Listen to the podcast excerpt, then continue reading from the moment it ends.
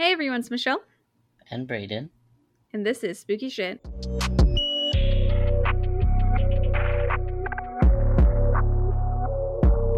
This week we are going to be talking about Jane Does. So I'm going to start by talking about the Lady of the Dunes.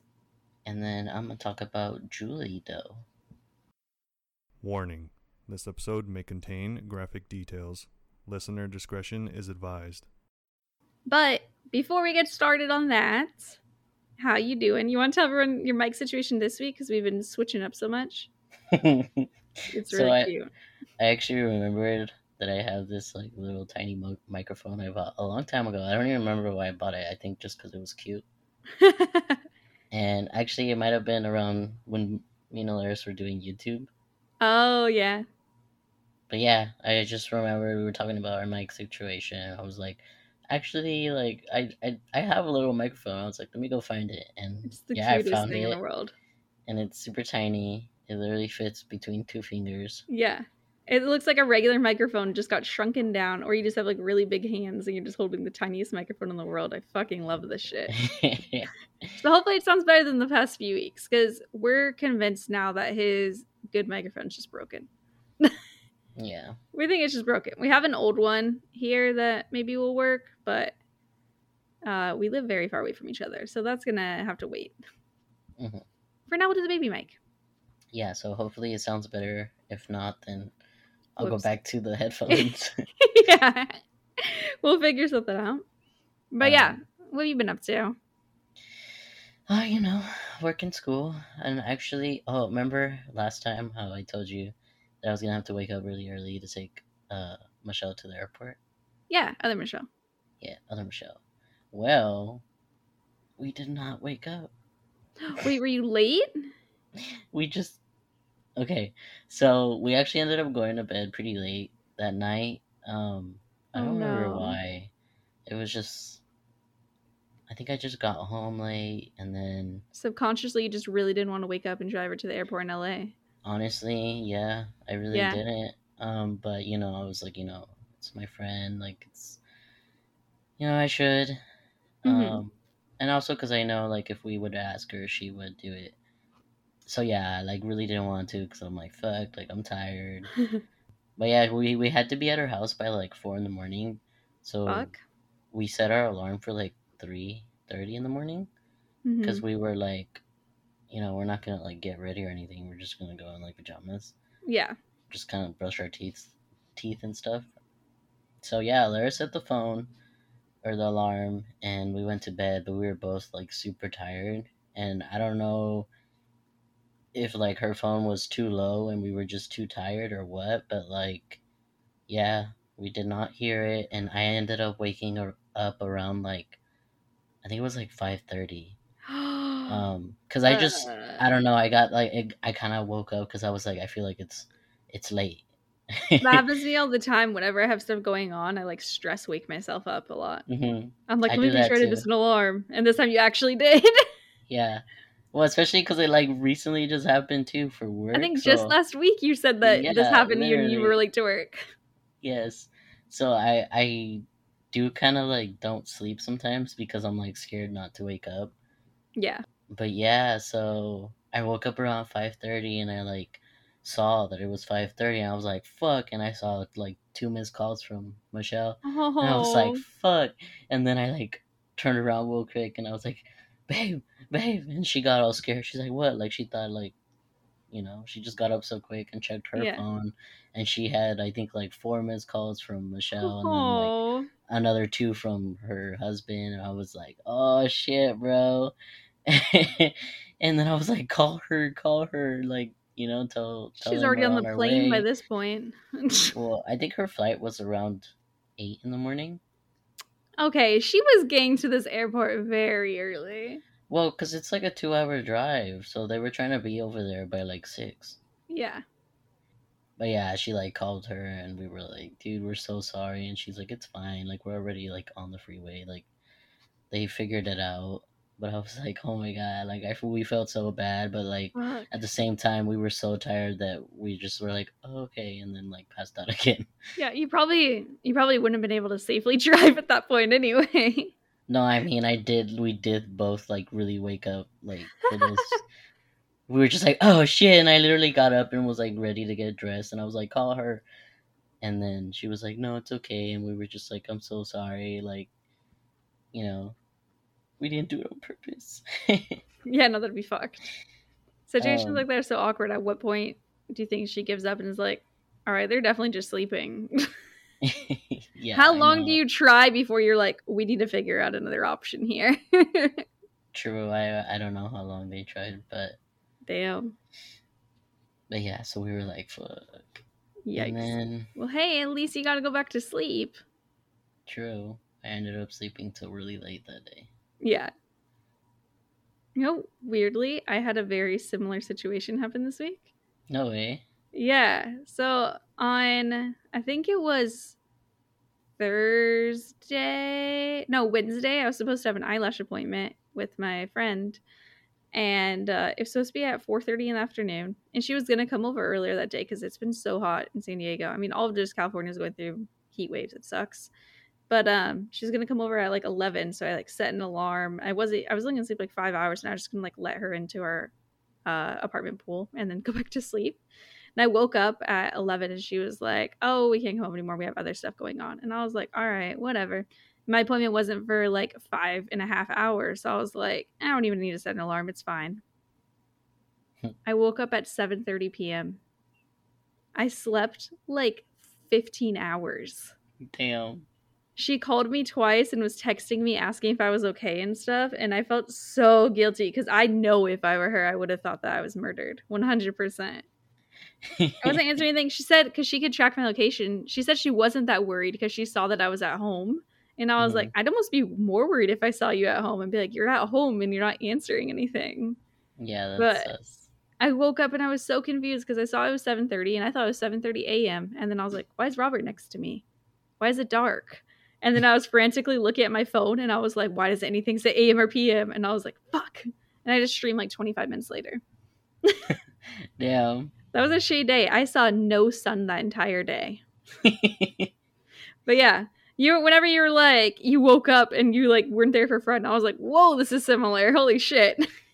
Yeah, I was like, I felt so bad. Like, it was just like, fuck, dude. Like, because, you know, they were counting on us and then we totally did not show up. It was a bad week for friendships. We could say that. But we made up for it. On Thursday, we actually went to go pick him up. Oh, good. Okay, nice. But yeah, I yesterday I was like so tired because, yeah, we went for them on Thursday and then, you know, I went to work. I wake up early and then I usually go to school, but I ended up ditching school because I was like, you know, I felt bad. Super rebellious. Oh, yeah. And I just felt bad, you know, that we flaked on them. Mm-hmm. And then the first time. And so we were like, I was like, oh, no, we have to go. Yeah. But me and Alaris just kind of made it into like a little date night. And yeah, we ended up leaving like right after I got out of work, and we ended up going to Downtown Disney. Oh, cool. And yeah, we just kind of walked around, and I think we did buy new shoulder plushies. Cute. Yeah, Disneyland has these tiny little plushies that have magnets so they could stick to your shoulder, and they're the cutest things in the world. What'd you get? Which little creature? I got a Tuk Tuk from Raya. Oh, cute. And then we got Grogu. They finally... Remember I had told you that they, like, had dropped it, but his face was honestly way too ugly that I was like, no. No, they have a cute one? Yeah, they, like, remade it, and it is a lot cuter. And I was like, okay, I'll take it. I bet we're going to see so much people with that. We're going to Disneyland next week. Oh, yeah? Yeah. I think we are too for but the nighttime we're going to not next week, it's in 2 weeks actually. Okay, I was gonna say we're going in nighttime too. What day are you going? We're going the 20th. Never mind, we're going before you. Yeah. We're going for the Oogie Boogie Bash thing. Oh, cool. That little Halloween thing. They always sell out pretty early, right? Yeah, they do. Yeah. It's basically an after hours type, or not after hours, but like they close California Adventure Park. They close a little early. Yeah, they close early for that. That's dope. That's going to be so much fun. But yeah, we're going with that with Michelle and her husband. Hey, nice. But yeah, it was pretty cool. So we just made it into a little like date night type thing. And to be honest, it was needed because it has been a really long time since we've been on a date. Yeah, since you guys haven't been hanging out as much now because you're working school. And I mean, usually like on weekends, we're always like, you know, here at the house with my like family, or we're hanging out with our cousins. So it's been a while since it's just been like us two. Mm-hmm. And the thing that did suck is we drove two separate cars because we were. Oh no! So that's the only thing that sucked, but it was cool. We had fun just walking around, and then we got beignets. Dang. And then we ended up eating at a new restaurant. It's not, I mean, new restaurant to us. Mm-hmm. It was some bomb-ass Mexican food. Hey. We usually try to go up to this birria place, but they had closed early because they closed early during the week. Oh, that sucks. And yeah, so we were like, damn it. So then we tried this other place. They just ruined your date night. Low key, I've been wanting those damn beers. Oh no! But we were like, damn. But yeah, the place we went to was actually really good. And then we also ended up, I don't know if you've heard of it, but it's a coffee shop called Tierra Mia. I don't think so, no. They're known, it's basically like for their like Spanish infusions. Like they have like, have you heard of Chocolate Abuelita? Sounds kind of familiar. I don't know if I'm just making that up. It's hot chocolate. Oh, well, yeah. Okay. Mexican hot chocolate? Yeah, Mexican hot chocolate. I've tried that before in Old Town. It's delicious. Oh, it's the best. Better than regular hot chocolate. Yeah. They basically have, like, infused drinks, like, with that. That sounds so good. And then they have, like, an horchata, like, coffee infused drink type thing. And then also mazapan, which is a candy. I want these things. I want sweet drinks. It's really good. I love sugary drinks. There's nothing beats having a random, cool little drink. Change my mind. I do love sugar. And I have no shame. Me neither. I have a very big sweet tooth. Yeah, and that sounds delicious right now. Maybe I'm just hungry. I'm like, this sounds extra good right now. No, yeah, it is really good. If you're ever up, like, in LA, they have a few locations, but there's one in Anaheim, and it's like maybe like 15 minutes away from Disney. That's not too bad. So yeah, but yeah, it was really good. And then after that, we basically had to make our way to the airport because it was like almost a 40-minute drive still. So yeah, and then yeah, that airport is fucking huge, and it was a mission. I've never actually been to LAX. I don't know if I ever want to. Oh my god, don't ever go. Do not. We were like considering going there whenever we fly to Amsterdam, and we're like, nah, because of the drive, but also it just seems like overwhelming. Mm-hmm. 'Cause down here in San Diego, we only have two terminals. Mm-hmm. Up there, they have seven. They have seven terminals? Seven terminals. I never want to go to LAX.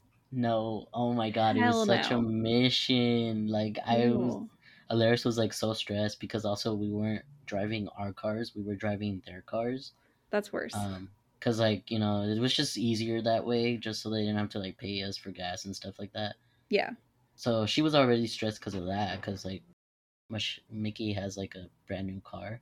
Okay, no thank you. I would not drive that. I'd be like, just give me gas money. No, it was funny because we were on our way to their house to like leave our car there and take their cars, and I was like, whose car are you gonna drive? And she was like, Mickey's, the fuck? She was like, if anything happens, it's my friend's car. I ain't trying to drive her husband's car. And I was like, oh, so you're gonna have me drive it? Yeah. And she's like, yeah. And I was like, that's okay. Your responsibility now.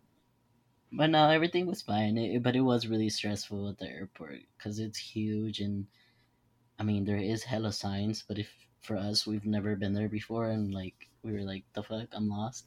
Yeah, that sounds overwhelming as fuck. And it's funny because she was like, oh, we'll be here at Terminal 7. And we were like, fuck, like I don't even know how to get over there. And not to mention, there's hella traffic. Yep, naturally. But yeah, it's basically like a big-ass, like, roundabout almost. And we ended up seeing the signs, and we were like, okay, like, we have to go this way. And then there was, like, construction. going on, so they had like detours. Naturally. And so we went through one of them, and then instead of going right to go to where they were, I ended up turning left and then kind of like basically went in a circle again. I was like, fuck. Like such a fucking pain in the ass. It was. And then we finally like get back to where we were and then went the right way. And then, yeah. But it just like, it took like half an hour, or like 40 minutes just to like, because of the traffic. Jesus Christ. And I hate going to LA. It sucked. Next time they need to just fly from San Diego. For real. I told her that. She was like, she's like, it's because LAX was cheaper. And then like we were like, cheaper like, because no one wants to go there. Though? How much cheaper though? And she was like $20, and I was like, we're done. $20? That's not even worth the gas. For real. That's not worth it. Yeah. Next time you're gonna be like, I'll pay you $20 to fly from San Diego. Yeah, dead ass. But I think we ended up getting home around like 12 something and finally into bed around like 1 in the morning. Dude, long day. Yeah. And I like made sure to put my alarm on full blast because I was like, I know I'm gonna be dead tired and I ain't trying to sleep through my alarm again. Smart. But I actually ended up waking up like right before my alarm, so I was like, oh, okay, and I just turned it off and then actually got up. Didn't turn it off and go back to sleep again? No. Yeah, I was like super tired yesterday, and I actually did my sister's hair yesterday. Oh, cute. Because my mom ended up not going to work because she didn't feel that great, and I was like, okay, but you're still going to school, right? She was like, yeah. And she ended up bringing in both my sisters because the older one, she was gonna do highlights and like dye it like a red, and then the little one, you know, she was just sitting there, and I was like, I really don't want to work on my doll head. So I like asked my teacher, and I was like, can I like wash her hair and like do braids on her? Oh. And yeah, and my teacher was like really cool, and so I did that. That's cute. Let me show you. Oh, nice. Did they teach you how to braid in school? No. Oh, shit. You just learned on your own? Yeah. Well, I mean, I know how to braid. And then actually, when I was in mornings, there was this one. She wasn't an educator. She was a student, but she knew how to do braids. And she kind of, I learned a lot of braiding from her. Mm-hmm. Like, I remember she literally was, like, walking me through it, and because she did, like, some really sick braids on, like, this girl. That's dope. Because she had just gotten an undercut, and so, she really did, like, some really nice braids. But, yeah, I mostly learned from her, just, like, the little, like, tricks and stuff.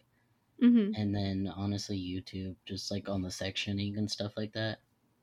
Yeah, I need to watch some videos to learn how to braid my hair better. I'm not a good braider. I'm pretty good, like. I'm not the best, but there's actually another girl who's graduating soon that actually is, like, all about braiding. She knows how to do many different styles. That's so sick. But, yeah, I was, like, trying to convince my sister because I had actually done it on a doll head. Oh. And because I was, like, trying to see what doll head to, like, take out to work on. And then I saw that one that I had braided, and it's just been sitting in my lockers, like, with the braids in still. And then I, like, showed it to my sister, and I was like, what if I braid your hair? And she was like that? And I was like, yeah.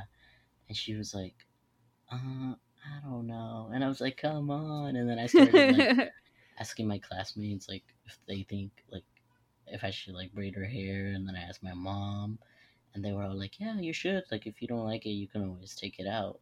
Yeah. And then she was like, that's true. Okay, fine. It's not that much of a commitment. Yeah. And so, yeah, I, like, washed her head and everything and started. And I actually kind of messed up the first time on the sectioning that I ended up redoing it because I was like, nah, I don't like this. And, yeah, I was just really tired. I ended up, like, sitting down a couple of times while braiding because I was like, I can't do this. That seems like so much effort. It was. But, yeah, other than that, I'm just, you know, worked in school, same old. Fun shit. Same old fun shit. I wish we got a summer break, but then I don't because then that means I'd be in school longer. Yeah, exactly. You have too much shit going on. Mm-hmm. And just this month in general is a lot of stuff planned, and like I'm gonna be missing a lot of school this month. That sucks. Well, I mean, it's only a week technically, but it's like split up. Yeah, that's still a quarter of the month. No, yeah, for real. Because Alaris was like telling me to ditch yesterday because I was like really tired. Mm-hmm. But I was like, I literally just missed Thursday. I was like, I'm gonna miss next Friday because we're going to horror nights. You're just missing a bunch of fucking nights this month. I really am. Yeah. And then I'm gonna miss, for going to Disney, and then I'm gonna miss 2 days for when we're going up to Sacramento for a wedding. Yeah, no, you probably can't afford to take any more days off. Yeah, I was like, híjole. But yeah, other than that, I'm tired, same old bullshit. What about you? I've been good. I did my subathon last week. That was fun. So it went like super fucking well. It ended up being 24 hours. We had a little bit over 250 subs that night. Damn. It's so cool. Which, if you think about it, that's like people spent over $1,000 total. Wow. Which is crazy. I don't get all that money though. Jeff Bezos needs half of it. But anyway, it was cool. I did a cosplay that I was wearing a bald cap and drew a goatee. That was very exciting. I don't know if I sent you a picture of it or not. I think you did. Yeah. Honestly, I was awake for so long. It's kind of a fucking blur. I don't remember what I did. I kept Snapchatting people randomly, and I'd be like, still live. And it'd be like 18 hours in. That was brutal. But I did it. Hey, your goatee looked nice. Thank you. People were falling for my bald cap, which was so funny because it did not look real, first of all. And second of all, it did in the photos. But at the same time, okay, even if it looked real, why would I shave my head and draw on a fake goatee for fun? I'm just like, if one looks fake, why would the other one be real? I don't know. I'm real because you just don't have hair, so you really wanted a beard. Yeah, exactly. So I used eyeliner to just draw a bunch of lines. Super casual. You should consider doing that till the testosterone starts working in your favor. True. I could draw it for you. It was pretty good. Pretty realistic. No, I actually... my side, I shaved recently, so you can't really see, but I should take a picture when it grows again. I basically have like a beard, but only on the side. Like, it looks like a really long sideburn. That's great. I mean, it's progress. It really is. Actually, I could fill you with my eyeliner techniques. Don't worry, I got it. I actually follow this trans guy who used to, because basically we are really hairy. It's just our hair isn't like dark and thick yet. Yeah, so but it will over time probably. Yeah, but what he used to do, or I think he still might do it, but with the mascara, he used to basically like brush the little facial just hair so it looks in. Yeah, just so it looks like darker. And I think my dad used to do that with his eyebrows. Oh really? Yeah, to make it look darker. I was like, it is a thing. I haven't done it yet. But, yeah, and I am growing a lot of hair, like, under my chin as well. I have a hairy neck, but for different reasons. It's funny because I have, like, one little bald patch, like, right under my chin. But, like, my general chin and then, like, my neck, it is pretty hairy. And then my, like, jawline and, like, sideburn area, that's where it's pretty hairy. It's just my cheeks. And, like, my stash, where it's, like, not growing much. It will. Just give it time. Or my mustache, or it is kind of growing just in the corners. But, like, under my nose, it's very, like, light. Yeah, and it would look kind of odd if you just had that missing. Yeah. So, I don't know. I've been kind of, like, letting it grow. And then I, like, get sick of it. And I'm like, no, it's embarrassing. I'm going to shave. Every trans man doesn't have his embarrassing wispy facial hair, then what's the point? True. You have to it's like you needed to enter that element. You have to go through the phase of the embarrassingly wispy beard. I'm pretty sure it's the law. Fuck the law. No. Fuck the law. You're like, I'm gonna wait till this shit is full grown. No, but I think just shaving here and there will help. Because then I, like, kind of miss it after I shave it. That's true. I'm like, oh, and then I get to see it, like, come out again. And I'm like, oh, yay, like, you know, I could see it. You're getting the full experience. Yeah. Oh, but yeah, super sidetracked there. I can't even recount this episode to you because I don't remember most of that shit. But it was 24 hours. And then, like, my sleep schedule was so fucked. Just, like, sleeping barely any day. And then that day I told you I slept, like, over 12 hours. But I feel like I finally kind of have it under control. And then last night I ended up staying up way too late. Last night, people gifted over, or, like, 100 subs total again. Wow. So we're at 500 now. Most we've ever had by, like, 120. And it means that we met, like, 3 sub goals. So now I'm going to do 2 different cosplays. And 500 was I'm going to let my chat choose my next tattoo. Old school RuneScape themed. Oh, shit. Yeah. So hopefully they don't choose some stupid shit. I mean, even if it's something stupid, if I go to a good enough artist, then they'll be able to make it look cool. True. But I'm like, keep it appropriate. Because there's this one thing in the game that's used to make a wand, and it looks like a butt plug, and everyone keeps saying that, and I was like, I'm not getting the butt plug fucking Kodai insignia. That's not happening. Not getting something that looks like a goddamn butt plug. I'm like, that's my only rule. Keep it appropriate. I know that technically it's not a butt plug, but that's why you guys want me to get it, because it looks like a butt plug. So we'll see how that goes. I'm gonna, like, do a bracket style like we did choosing your name of everyone's ideas and just have people vote. That's cool. I'm excited for it.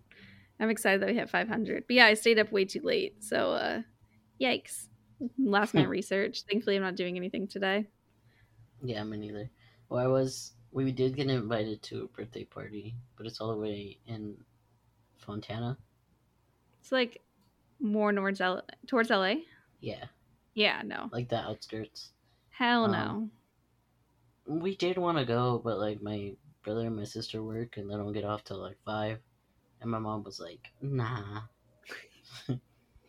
Yeah, I feel that. Too far for me too. So yeah, so we're just chilling, watching The Good Doctor. Nice. Very good show. I think that's, like, all I had going on. Oh, one last thing. Shout out to Sophia, the person that was late towards. The day before I was late, she got fucking married.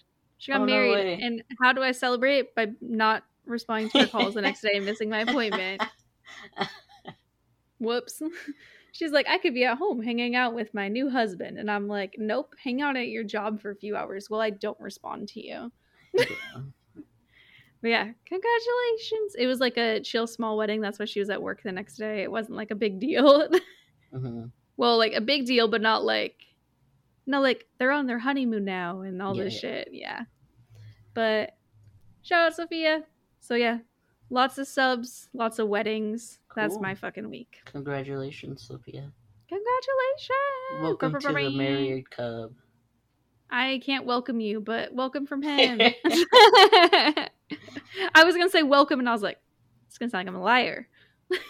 You are. You're not married. It's okay. I'm not a child bride, no, to answer your question. What? Have you ever seen Broad City? No.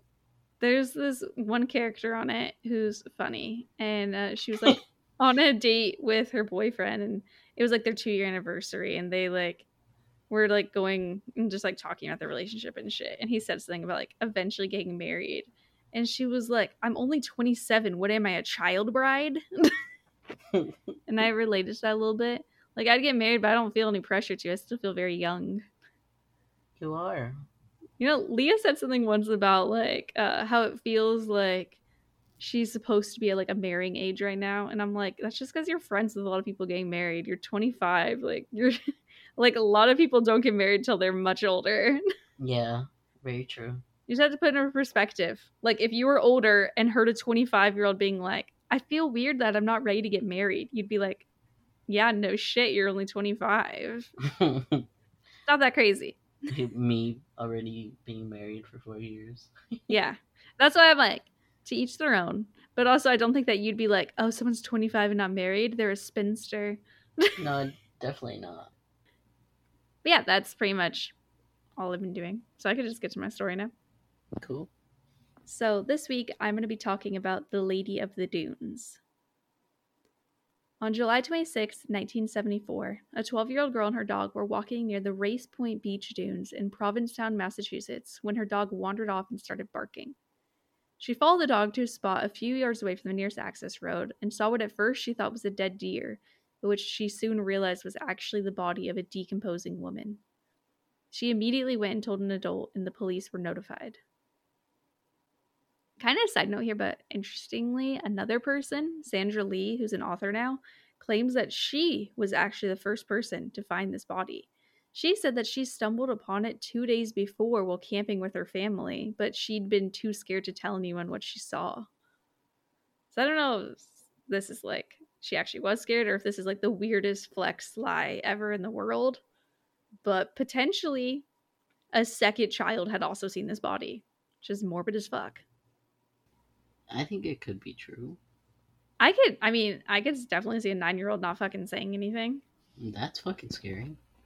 You know, another story that I was about to talk about that I didn't, a group of kids found a body, and they all agreed not to tell their parents because they were afraid they'd get in trouble for going on that property, and it scared them. But thankfully, one of the kids was like, yeah, no, I'm definitely telling my parents after he got home.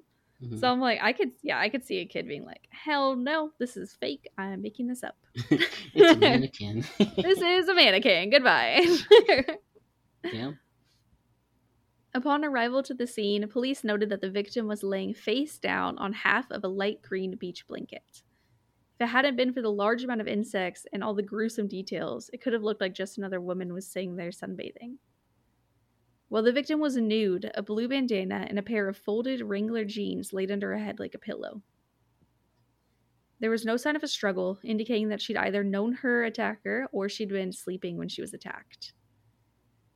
While there were 2 sets of footprints leading towards the scene, these disappeared into the sand as they got closer to the body. The blanket and sand next to her were undisturbed, so it's also very likely that she'd been moved to the area following her murder and had been posed there. And since she was, like, placed, so she was only laying on half of the blanket, it's possible that somebody had, like, been laying down next to her. I don't know if they, like, were speculating that's if she was killed there, like, someone was laying there and then killed her, or if they killed her and then they're like, time for a fucking nap. But regardless, she was laid out like she was only on half of it. So, gruesome details. Sorry, everyone. Heads up. The woman had been nearly decapitated, possibly from being strangled, and one side of her head was crushed, leaving a hole in her skull, possibly from the murderer using an entrenching tool. Though this is unconfirmed as no weapon was ever found. God damn. Mm-hmm. That's why I'm saying, like, this 9-year-old, I'd be like, I saw nothing. This isn't real. It was, like, kind of clear to me, too, like, if the decapitation was also, like, part of that tool. If it was all the strangle, and I don't know why you could strangle someone to decapitate them. I didn't want to think too much about that. Mm. No one else seemed to speculate on it either. They were just like, she was nearly decapitated. Damn. Yeah. It's likely that this major head injury is the one that killed her. She had been sexually assaulted with a block of wood, but thankfully, that seemed to have happened after she was already dead. Thank fucking God. That's although her... disturbing. Yeah, no. It's gnarly. I truly hope she was dead for that. I think she was. Actually, you've seen American Horror Stories, right? I've seen some of the older ones. Well, the new season came out, and there's actually an episode on that. Ew, gross. Necrophilia. Blech. I was like, hell no, because I didn't know what it was about until it started, and I was yep. Like... No tanks. No tanks. Although her exact date of death is unknown, as flies in the heat had sped along decomposition, the woman had likely died 10 days to 3 weeks before she was found. It appeared that whoever killed her had gone to great lengths to hide her identity, and specifically wanted to get rid of any possibility of identifying her via fingerprints or dental records. As a result, she was missing some of her teeth, both of her hands, and one forearm, all of which have never been found. Oh, shit. Next to where her hands should have been were small piles of pine needles in the sand. Not sure if that was on purpose or like a weird fucking coincidence that little piles were there. I've read one person talking about like how in like certain cultures like pine needles will be used as medicine, and I'm like, I don't think that anyone's trying to heal her cut off hands. But maybe. Yeah, no. And it wasn't like placed on her, it was placed next to her. So it's believed that the woman was around 5'6 to 5'8, weighing 145 pounds with an athletic build. She was white and had long red or auburn hair that was in a ponytail held in place by a gold flecked hair tie. Her toenails were painted pink. Notably, she did have extensive dental work done in life, including lots of gold crowns, which would probably have cost her like $5,000 to $10,000. A lot of it said that she had like New York style teeth, and my impression based on what I read is that she had like caps and stuff like added to her teeth just to make everything like look very like straight and stuff.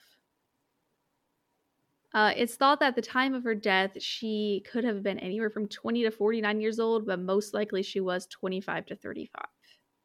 Nearby hotels were checked, abandoned cars were looked for, local dentist records were examined, but there was nothing to help find the identity of the murdered woman. Over at the crime scene, despite meticulous searching of the nearby dunes, no more evidence could be found either. The only possibly related thing investigators saw was that there were tire tracks about 50 yards away from the body. With no leads to look into, the woman, who had been nicknamed the Lady of the Dunes, was buried in October of 1974 without being properly identified. Her grave marker was given the inscription, "Unknown Female." In 1979, a facial reconstruction of the Lady of the Dunes was made. The next year, her remains were exhumed for further examination, but nothing new was found. And while she was buried, they kept her skull out. I think for DNA purposes, also just because the skull were the major injuries. But, like, I think even the more recent stuff that I've read, people reference, like, having her skull. So, it's kind of strange. In 1987, over 10 years after she was found, a Canadian woman told a friend that she'd witnessed her father strangle a woman in Massachusetts back in 1972 when she was just a kid. Canadian police were also informed and reached out to police in Massachusetts, but by the time that they attempted to reach this woman, she'd already moved away and they couldn't get in contact with her. In March of 2000, the Lady of the Dunes was exhumed for DNA with no matches, and in 2010, her skull was placed through a scanner to help create another reconstruction of what she may have looked like for the National Center for Missing and Exploited Children. You know what's unfortunate is every single one of her pictures looks different to me. No way. To me, at least. Like, I'm bad at comparing faces anyway. Like, they all have, like, different hair colors. I feel like their faces just look different.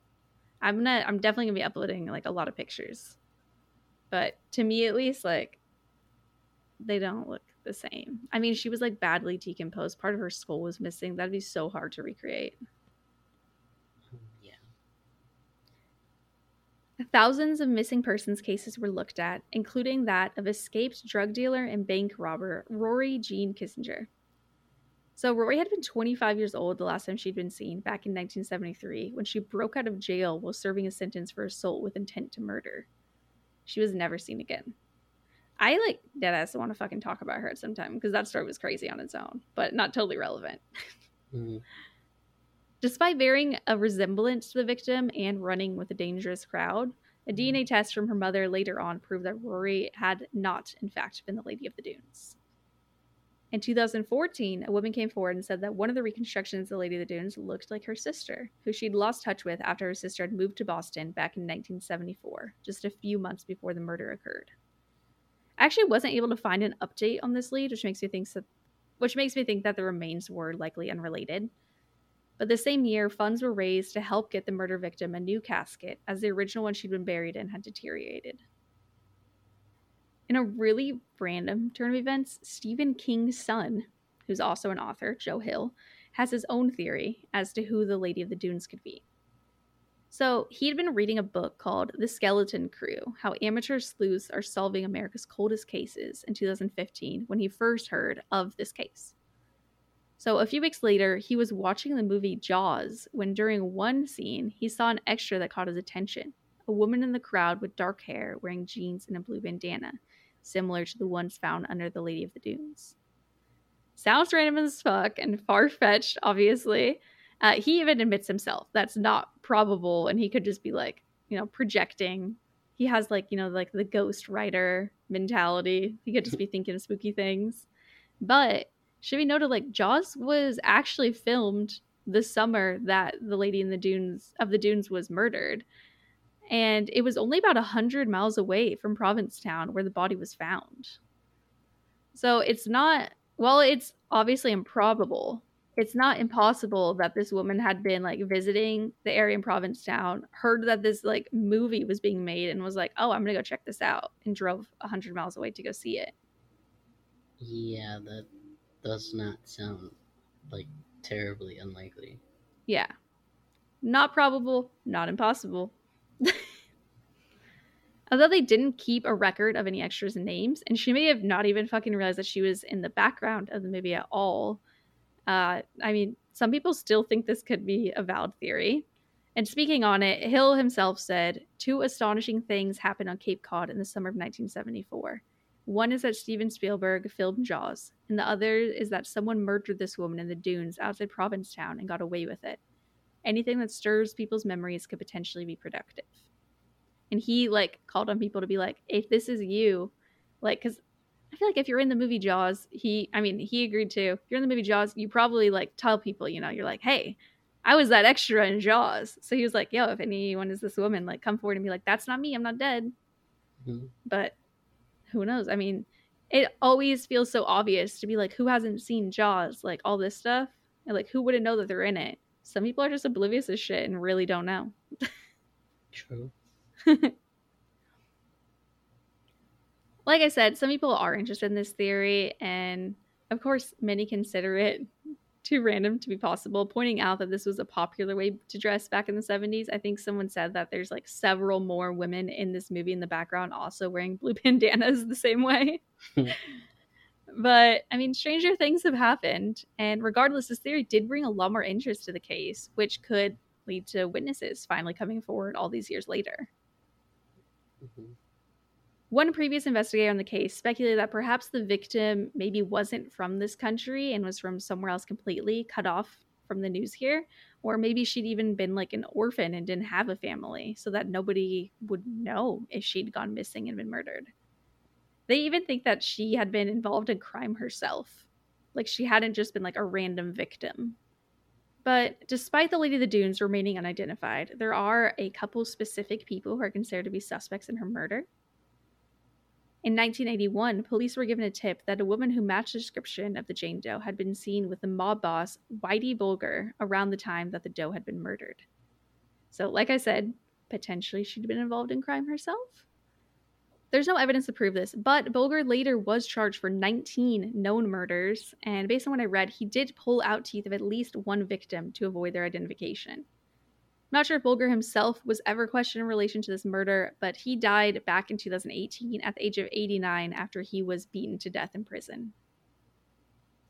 Dang. An 89-year-old, I guess he was in a wheelchair, was beaten to death. Jesus Christ, dude. Fucking gnarly. I mean, he killed at least 19 people, so I think that we know of.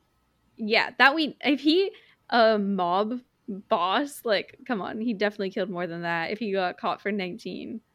People think that a different mob boss basically was like orchestrated his murder. Shit's crazy. Makes sense. Beating to death an 89-year-old, that's wild. I'm like, damn, he made it so far in life. Who makes it to 89 and dies from being beaten to death? That shit's crazy. I'm a boss. I'm a boss, yeah, literally. Convicted murderer and suspected serial killer Hayden Clark is another person of interest in the Lady of the Dunes murder, mostly because he actually confessed to the crime himself. In 2004, he sent a letter to a friend admitting to the murder, along with two drawings, one depicting a naked woman on her stomach with no hands, and the second of a map pointing out where the body was found. So though he did confess to the murder, and these are some sketchy pictures, he refused to identify the victim, saying that, "I could have told the police what her name was, but after they beat the shit out of me, I wasn't going to tell them shit. This murder is still unsolved, and what the police are looking for is in my grandfather's garden."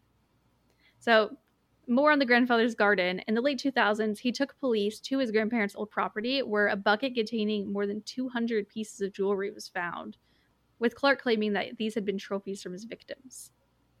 Despite the fact that he'd undoubtedly murdered at least two people, one of them was literally a child. I think it was his niece.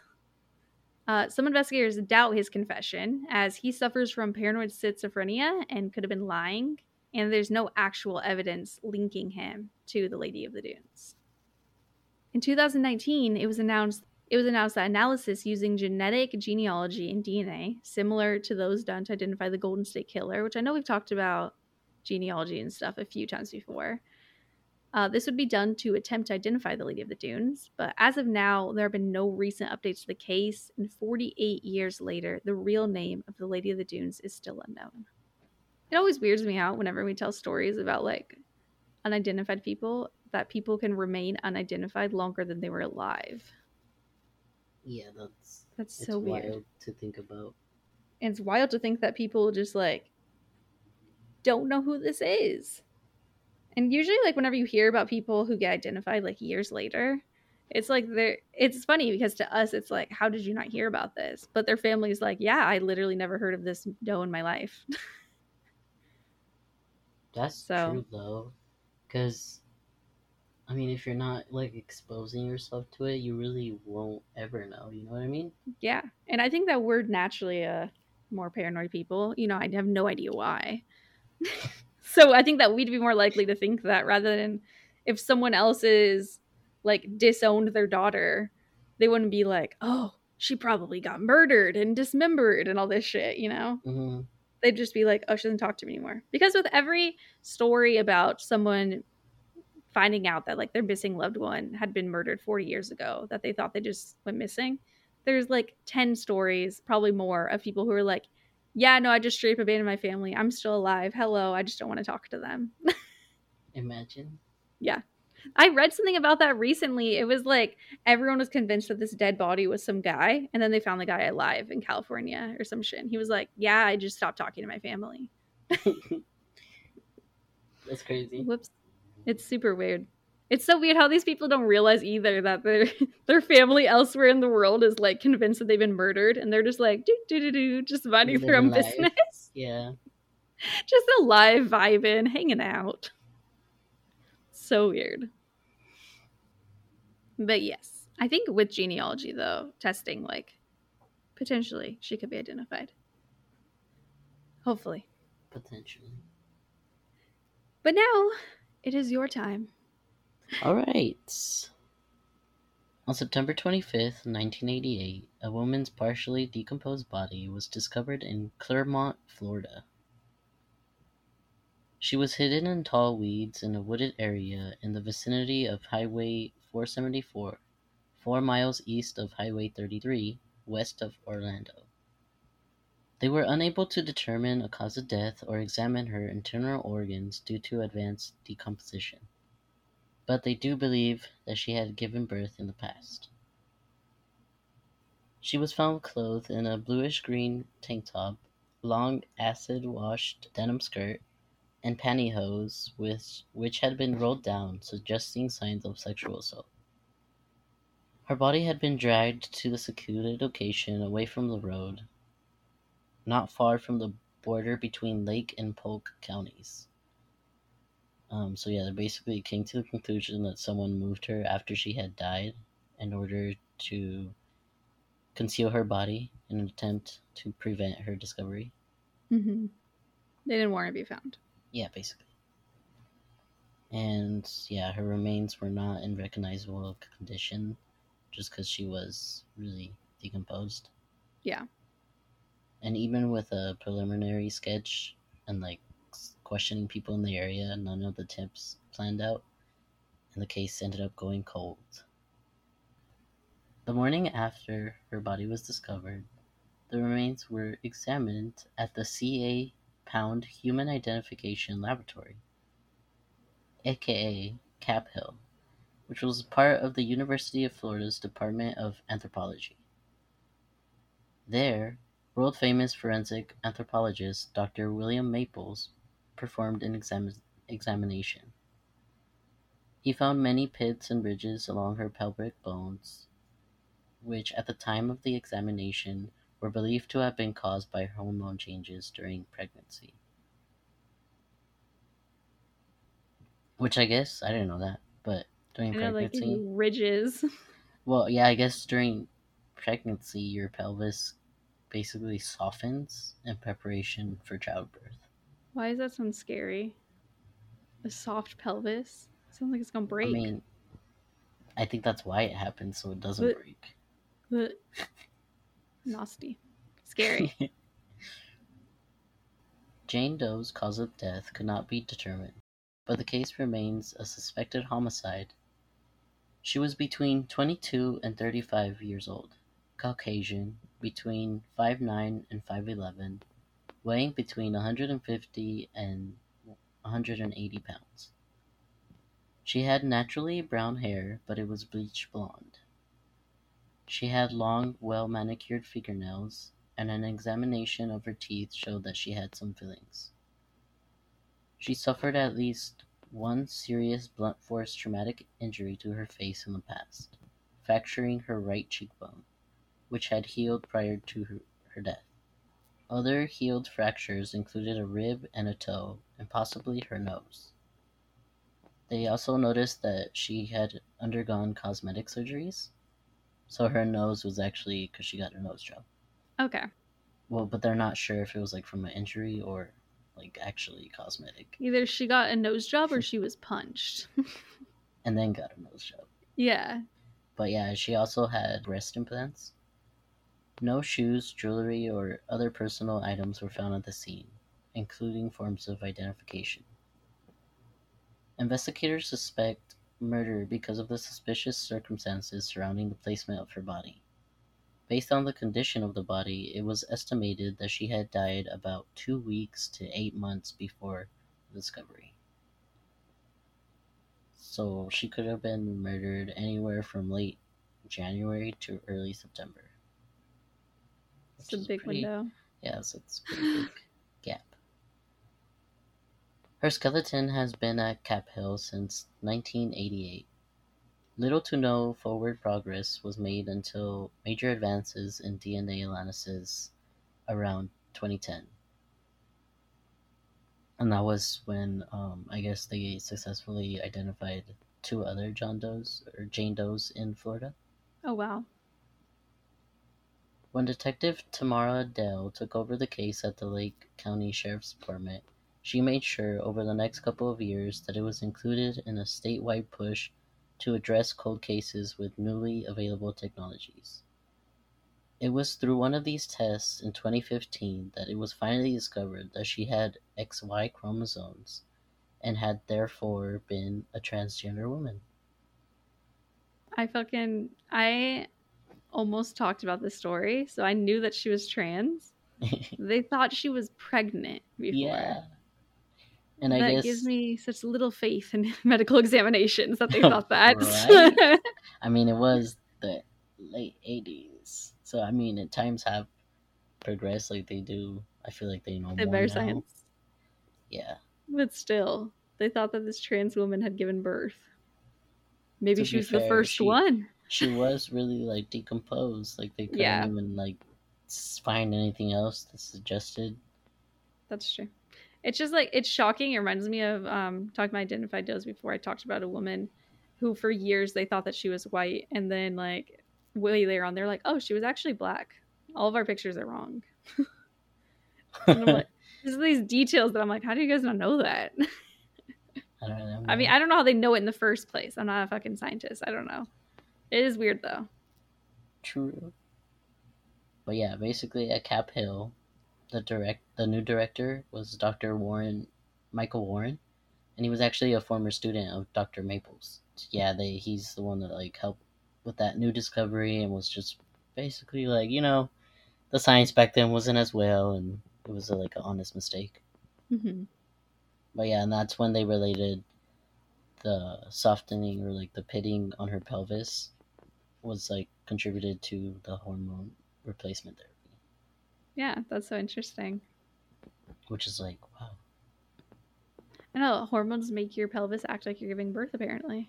Well, I mean, I think it just changes the shape of them to look more feminine. Oh. I'm just reaching.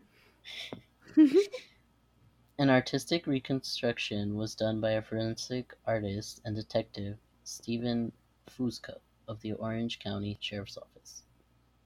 But yeah, they actually believe that the breast implant procedure may have been performed in Atlanta, Georgia, Miami, Florida, New Orleans, Louisiana, New York City, or California.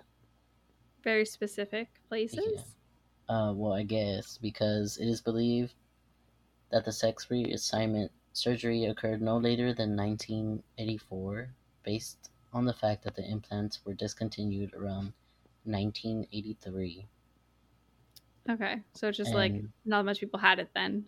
Yeah, and I guess surgeons in the United States rarely implant medical devices more than a year after they are manufactured.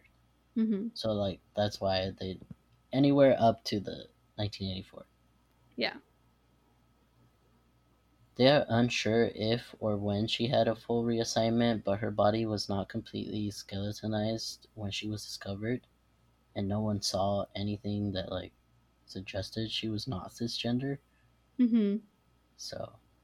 I was thinking that's also kind of crazy that after you're so decomposed, no one knows.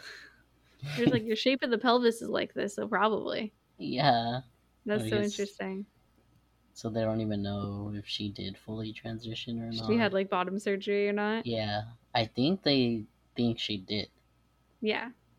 And they think it would have been done in Miami or Atlanta based on the distance. But it was also possible...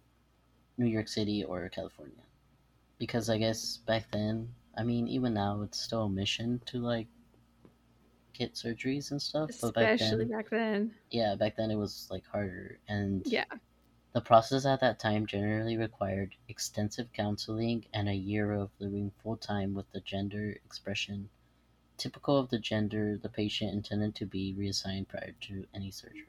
That's so weird. Which is oh wow. And I guess in most cases of male to female transition, an orchiotomy was performed back then before starting hormonal treatments. An orchiotomy, if you don't know what that is I don't. It's something with the testicles, removing. Oh, okay.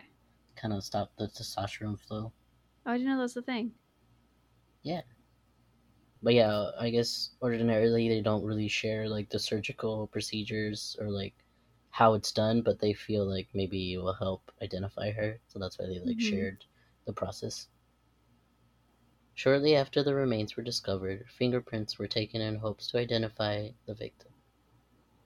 And that was when her initial sketch was done by Stephen Fusco. And it was also around this time that she received her nickname, Julie, because, they're usually Jane Does. Yeah, Julie Doe. Julie Doe. So students examining the remains selected the name Julie, which was from a LGBT-themed film, To Wong Foo, Thanks for Everything, Julie Newmar. Okay. And, yeah, I guess it was a 1995 American road comedy film directed by B. Ban Kidron, starring Wesley Snipes, Patrick Swayze, and John Luigi Samo. What a lineup. And I'm whoa, because they're all, pretty big actors. How have I never heard of this movie? I know, literally. Well, yeah, I guess they played three New York City drag queens who embarked on a road trip. That's probably... They probably make a lot of transphobic jokes in that movie, I'm assuming, back then. I don't know.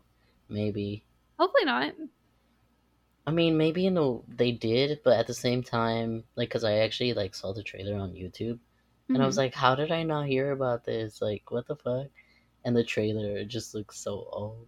And it was cool the way they did the trailer. It was that typical voiceover, and then, it just started, I think, with Wesley Snipes, and they said his name, Wesley Snipes, he's you've always seen him as a murderer, a badass, and then Swayze, and then they were voiceover was basically saying now they're you're gonna have to see them do their like hardest film ever, and it's like switches to them like dressed as them in drag, yeah, them in drag, and it's just like funny. I want to watch it. But even the trailer, I'm like, it doesn't look like a terrible movie.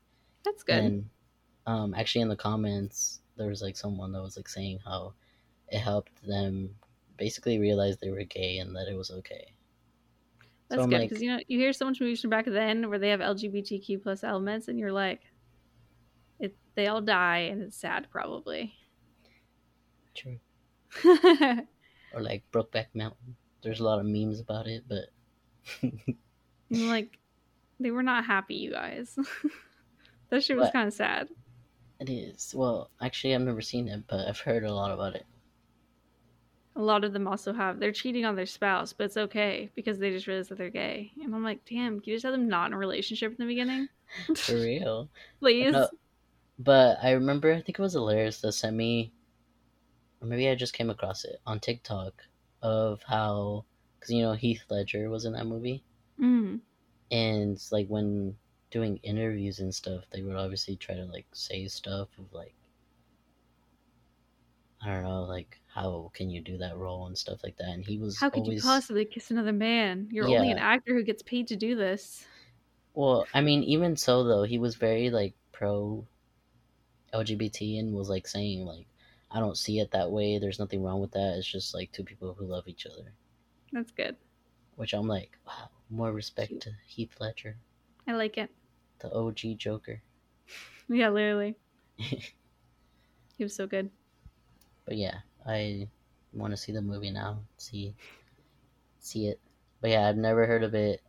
I even asked my mom, because it was 1995, like, and I was like, Mom, have you ever heard of this movie? Because she likes like Patrick Swayze, and she loves to watch like Dirty Dancing.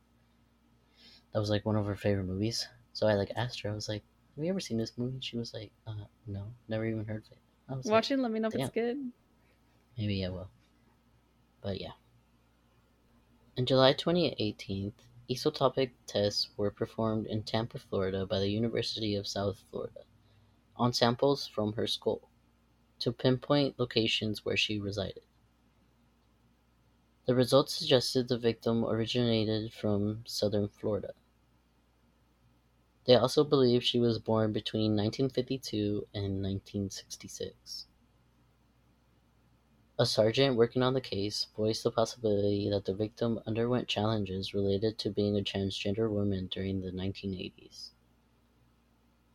Others have elaborated that the family estrangement or disownment may have played a role in her status as unidentified. Also, no missing individuals from this region matched her description. Her disappearance was likely unreported, which is, like, sad. It's like what I was saying, like, how do people go missing this long and just no one reports them missing? That's very sad. Investigators sought services from the DNA Doe Project, which specializes in identifying potential family members, unknown individuals through genetic genealogy. Basically what you were talking about. Yeah. Use it for everything now. But I guess when they, like, posted about her story, they did get a lot of, like, funds. Really? People raise money? That's good. Yeah. I think they said they, like, reached the amount they needed in, like, 48 hours. Oh, thank God. I was like, whoa. LGBTQ fam coming through.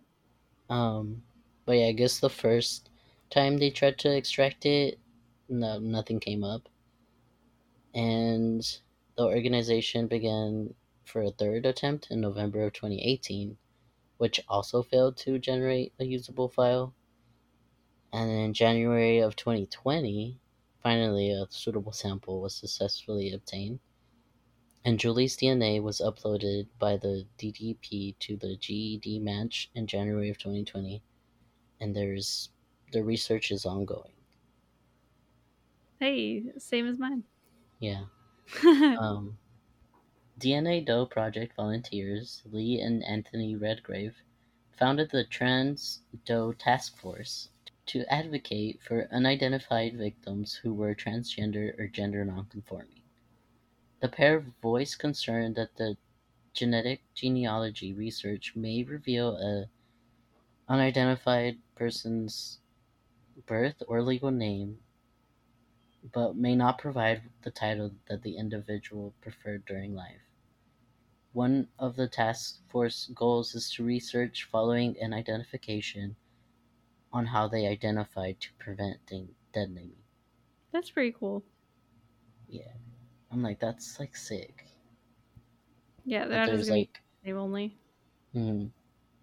It's weird because sometimes we do talk about cases like that where like we don't know their other name. So it's strange. True. Yeah, we haven't done that many times, but I know I've done it at least once. But yeah, there was like a new depiction of how Julie Doe may have looked in life. It was done by forensic artist Carl Koppelman. And it's actually like a really good photo. Yeah? Yeah. It's like the newest one. I will upload on Instagram. But yeah, I mean, just to see the progression from the old photos, it does look like a different person. And then especially because I think the first sketch that they did, they ended up, once they found out she was transgender, they did kind of tweak it to how she would have looked as a man. Mm-hmm. But yeah. If anyone has any information about this woman's identity or about the circumstances surrounding her death, please contact the Lake County Sheriff's Office at 352-343-2101. Thank you. I should have looked up a phone number too, my bad. It's okay, I almost didn't. Yeah, I'll be uploading pictures for you all. I looked it up too, and a lot of people do have pictures now of what she would have looked like before she started transitioning. Mm. Which is interesting. All right. You have anything else to add this week? No. Thank you for listening. Thank you. If you guys want to reach out to us with any episode ideas or cases you want us to talk about, you can at thespookyshit.pod@gmail.com. Our website and Instagram are spookyshit_pod, and our website is spookyshit-pod.com. Thank you for listening, and we will catch you on the flippity flip. Goodbye. Goodbye.